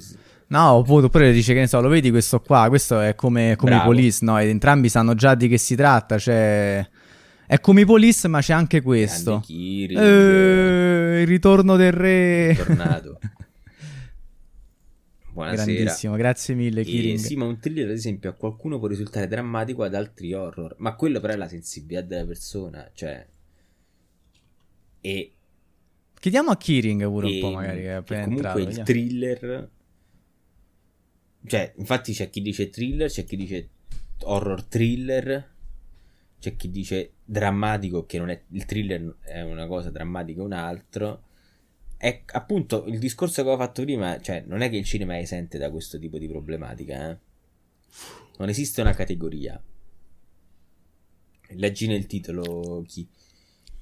Io me lo immagino, però ci sta tipo svalvolando dai pugni. Non esiste una categoria. No, scialla. Basta. No, non esiste, cioè nel senso, non è che non esiste una categoria, cioè secondo me ci sono dei descrittori, e tu usi dei descrittori piuttosto che degli altri a seconda della persona che è davanti, dell'interlocutore, come in qualsiasi forma comunicativa, cioè come nella comunicazione in generale. Sì, sì. Cioè dici alla persona con cui stai parlando le parole che lo possono avvicinare più a disambiguare effettivamente il concetto che vuoi esprimere. Cioè se ho trovato un gioco e ne vado a parlare con una persona, cioè se ho trovato un gioco e che mi ricorda un altro gioco alla perfezione, ne vado a parlare con una persona che ha giocato il gioco che mi ricorda e dico, oh è questo, paro, preciso. Ti ricordi questo? Cioè, tipo, è questo Outer Wilds, se tu lo volessi descrivere a una persona che ha giocato a Majora's Mask, gli diresti: guarda, è un esplorativo spaziale con le meccaniche di Majora's Mask, per esempio. E lui capirebbe, perché ti ho detto Majora's Mask e non un Zelda qualsiasi, capirebbe che c'è dentro tutta la meccanica del tempo e del loop. Porti ad escludere, a prescindere, alcune cose che magari sono il Goat. Ma in che senso? Cioè, che intendi? Che ne so, che magari il punto di forza di Outer Wilds non è il loop di per sé, ma è la trama. Oppure lo storytelling. Ma poi dopo sta la persona a trovare, cioè... Non... Cioè, c'è gente che ama Dark Souls per la lore... A me non me ne frega un cazzo, a me piace per il level design. Cioè io, per me Dark Souls 1 è il top di tutti per il level design, eppure è uno dei più acerbi. Cioè poi dopo è normale che uno preferisce una cosa piuttosto che un'altra secondo delle caratteristiche. Cioè il significato di oggettivo sono puramente utili alla catalogazione, esatto, scriverlo è più facile catalogazione, Vieni qua, esatto. E dall'altra parte. Che poi appunto... Sì, l'importante è ridurre l'equivoco. Ok. Però ecco, è curioso che tipo non... Cioè, riusciamo a parlare di questa cosa in maniera molto... Cioè, lo sfruttiamo per fare dei pregiudizi di fatto, no? Perché semplicemente spesso ci portano alla risposta giusta ed è più semplice che elencare scientificamente da cosa è composto, anche perché... Farlo veramente bene richiederebbe una super conoscenza che probabilmente nessuno ha al mondo di base, certo. Cioè, perché non sono ancora chiari tanti meccanismi mentali che spingono il giocatore a pensare certe cose o altre, quindi è molto più tipo sta cosa funziona, la rifaccio. Kiering ha detto una cosa molto interessante. Il sistema di categorizzazione, che anche lei è riuscito a scrivere ma non a dire a voce, è superato. Le meccaniche primarie per cui una volta si distinguevano i vari generi ormai sono comuni a tutti i videogames. Questa è una cosa verissima, sono molto d'accordo con quello che ha detto. Sì, ma quello come che sta, dicevo anche oggi, all'inizio, cioè non c'è, scusami, più... Oggi abbiamo detto su Telegram, abbiamo descritto i giochi, le scrisie Sony come third person over the shoulder camera, no? Perché sono comunque, cioè, sono tutti in terza persona, c'hanno tutti la telecamera qua dietro, poi sono tutti diversi. Era una battuta, dicevi Vincenzo? Sì, no, come dicevo anche ad inizio live, cioè non c'è più il genere puro di un genere solo, ma oggi, cioè, un qualsiasi gioco va a prendere roba in giro dagli altri, quindi ci sta che si crea anche, cioè da una parte lo capisco che non sia facile, dall'altra bisognerebbe starci un attimo più attenti. No, appunto, ecco, la cosa è che poi spesso catalogare, uno pensa, cioè giustamente catalogare, non lo so, però magari a livello semantico uno pensa che metti una cosa da una parte e chiudi la recinzione intorno, no? Cioè, oppure fai una divisione netta fra due cose dove non si possono influenzare a vicenda. Faccio esempio, noi pensiamo che il genere uomo e donna sia così all'interno del passaporto, no? Cioè, o sei uomo o sei donna, non puoi essere uno o l'altro. Però in realtà, ecco, perché noi dobbiamo capire che cataloghiamo in virtù di aiutarci a capire di cosa stiamo parlando. E quindi ovviamente consci del fatto che questa cosa ha dei limiti, la usiamo per quello che ci può dare, ecco. Sì, no, sono assolutamente d'accordo. È questo il punto, cioè ovviamente è utilizzarlo, cioè nel senso, secondo me le categorie, le etichette sono utili quando hanno delle informazioni aggiuntive che aiutano la persona con cui stai parlando. Tutto. Esatto. E non ha manco senso un'altra cosa, secondo me, incazzarsi quando... Cioè, appunto, incazzarsi su queste robe qua, tipo io dico, Nioh 2 è un Souls-like, faccio un esempio. Non l'ho giocato Nioh 2, quindi non lo so. Cioè, l'ho solo visto e la meccanica mi sembrava quella. Però, appunto, cioè, se io so che parlando a una certa persona gli dico così, no... magari gli faccio conoscere un gioco che gli potrebbe piacere, tanto vale che lo faccio, cioè pure mentire, va bene, a livello teorico. Esatto, cioè nel senso lo avvicina magari a scoprire un titolo che, anche se glielo vendessi, cioè cercheresti di spiegare in maniera più pulita quello che è, non renderesti l'idea. Sì, no, ci sta. Da una parte sono d'accordo, però vedi, se tu mi vendi un Nioh come un Souls-like, 2 giorni dopo te lo spatto in faccia la custodia. Va bene, perché... però te sei appunto magari una persona molto... Cioè, se tu mi dici, guarda, stai ponendo come mentore, no, mi dici di un'altra persona, nel senso, è quello la cosa. Però se tu mi dici, guarda, il combat system è un po'... No, neanche il combat system, perché il combat system è completamente diverso. Hai la meccanica dell'area che respawna se ti riposa il falò, perché l'unico punto di congruenza, cioè l'unico punto di incontro fra i due generi. Se tu mi dici, guarda, se ti riposi il falò, respawna l'area, come in Dark Souls, ci sto, perché è effettiva che quella meccanica è copiata, è richiamata da lì. Per il resto sono due giochi completamente diversi. Uno rischia di aspettarsi qualcosa di appunto molto, molto, molto più vicino. Solo per quello bisogna sempre stare attenti. Forse addirittura dovremmo stare attenti più noi quando ne parliamo che lo store Steam che ti mette le categorie, perché tanto ti mette il video a correlazione e ti dice schiaffati il video se non hai capito un cazzo. Addirittura. Comunque, ecco, cioè. Vai. No, scusa. No, prego. Io poi da una persona che magari c'è stata fuori, ecco, se tu mi dicevi ai tempi Sekiro un Souls-like, io non è che mi sarei... Cioè, mi avresti forse veramente aiutato a farmi capire che cos'era, ma perché ovviamente poi nell'idea di una persona che non aveva giocato tutti i Dark Souls, non aveva colto veramente quali erano magari le caratteristiche uniche di quel gioco, sapevo almeno che mi dovevo affrontare un gioco in cui, insomma... La difficoltà era elevata. Dovevi accenderci il cervello. Esatto, dovevo fare un... Però insomma, dovevi faticare molto per superare gli ostacoli che ti venivano posti davanti, ecco, come in Dark Souls. Però ecco, vedi, c'è il discorso che secondo me non è quello che fa di un Souls un Souls. Oh, certo. Non è la difficoltà. Cioè, se io magari te lo devo dire che ha una difficoltà di un certo tipo. Però se tu mi... difficilmente io riesco a dire è un Souls-like perché è difficile. No, certo, sono d'accordo. Però, cioè, secondo me la maniera in cui tu ti approcci nel cercare di superare gli ostacoli in Dark Souls e in Sekiro è simile. Ovvero cerchi di imparare le mosse... No? Che però l'ho fatto anche in Returnal.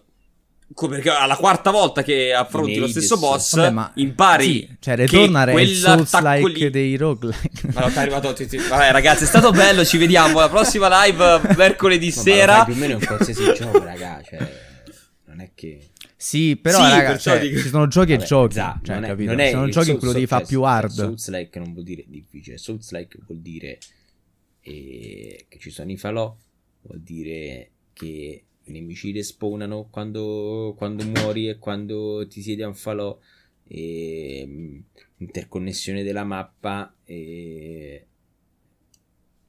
da una lore più o meno non densa, come dice Keating, da una lore che, cioè, il Souls-like è il gioco anche dove la narrazione non è diretta, per esempio.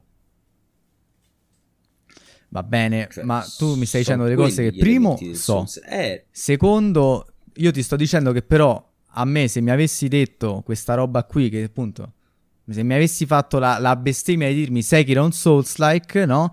Avendo provato poco ai tempi Dark Souls, sicuramente mi avresti fatto capire che cosa mi aspettava davanti. Più, no? Rispetto a dirmi altre cose ai tempi con la conoscenza che avevo. Quindi quello che voglio dire è che dipende anche da con chi parli, come abbiamo già detto, ecco. No, se parlo con Sabaku gli dico quello è un Souls-like, Sabaku mi dice no, frate... E non lo sto aiutando, ecco. Però magari a Sabaku gli devi andare a dire in quel gioco lì, cazzo ne so, un tecnicismo che magari non c'è in Dark Souls, tipo non esistono build diverse, l'animazione non è cioè il parry è istantaneo, non è in certi frame durante l'animazione. Chissà quante cose puoi dire, ecco. Vincenzo, ti chiedono Star Wars Jedi Fallen Order è un Souls-like? Allora, se guardi, se ascolti molte voci in giro, sì. Di contro, io cioè, ha meccaniche di Souls. È indubbio che abbia meccaniche da Souls, ma da qui a diventare un Souls si è ispirato molto di più a Sekiro nel farlo. Sì, è molto più Sekiro, non hai nemmeno le mappe interconnesse, è molto più come Nioh, nel senso che Nioh si affrontano missioni, qui addirittura chiudi il pianeta e poi ti sposti. A sta cosa della corsa sul muro che la sblocchi a un certo punto, quindi ha delle meccaniche molto Metroidvania. Secondo me è molto più simile a Sekiro che a un Souls. Però se tu mi dici meccaniche che richiami Souls, non è una bestemmia. Infatti sono d'accordissimo, perché anche lì qui hai il discorso che ti sedi, ti mediti, ti prendi i tuoi punti abilità, che poi sono prestabiliti. Alla fine non puoi neanche dirti io mi faccio la mia build, vedi? Sì. Questa è anche la differenza, cioè non è che puoi farti la tua build. In Sekiro non ti fai la tua build. In Sekiro hai delle abilità che sblocchi, cioè hai un ramo di abilità conseguenziale che vai a sbloccare. Mentre per dirti, c'è una cosa, scusa, perché cambi il sistema di combattimento. Il fatto della build lo fai anche in altri giochi, no? Ovviamente.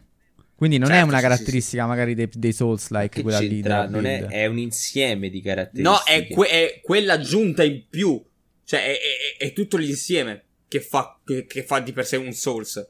Se te ne vengono a mancare due e più, comincia devi dire, cioè diventa più corretto dire meccaniche richiamate dai Souls, però non è un Souls-like. Perché anche il discorso dei falò, per dire, ce l'ha anche Hollow Knight con la panchina, ti riposi, ricarichi vita, respawnano, però tolto quello non c'è nient'altro.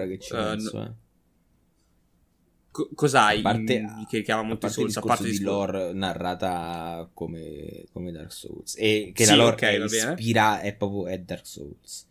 Poi hai il concetto di build che non è strettamente legato a dei punti esperienza, ma è legato agli oggetti che porti addosso, che però sono, cioè quelli sono, e te li equipaggi sulla panchina e finché non torni non li puoi togliere. Quindi quando tu ti alzi dalla panchina, quella è la tua build. Poi c'è quando muori perdi, però quando muori perdi oggetti... la valuta di andare a recuperare uccidendo la tipa, l'ombra. E i nemici respawnano quando ti siedi, cioè ci sta.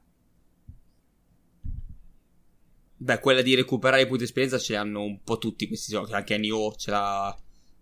Sai che non mi ricordo come funzionava, devi uccidere quello che ti aveva ucciso? No, Sekiro li perdevi, li perdevi e basta.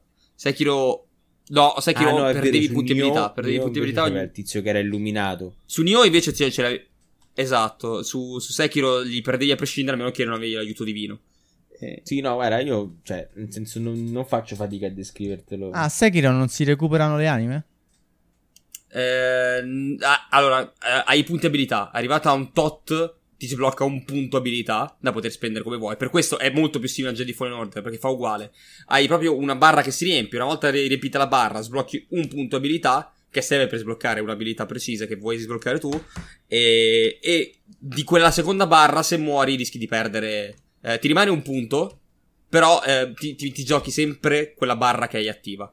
Okay. E la perdi a prescindere. Cioè, se muori non hai la possibilità di recuperarla. Cioè, quando raggiungi un punto esperienza, poi non lo perdi più. Okay. Quello non lo perdi più, puoi perdere la barra praticamente. Però non mi ricordo se è tutta o metà. Però sì, è quello, funziona così. E non è sempre istantaneo, senza possibilità di recupero. Che...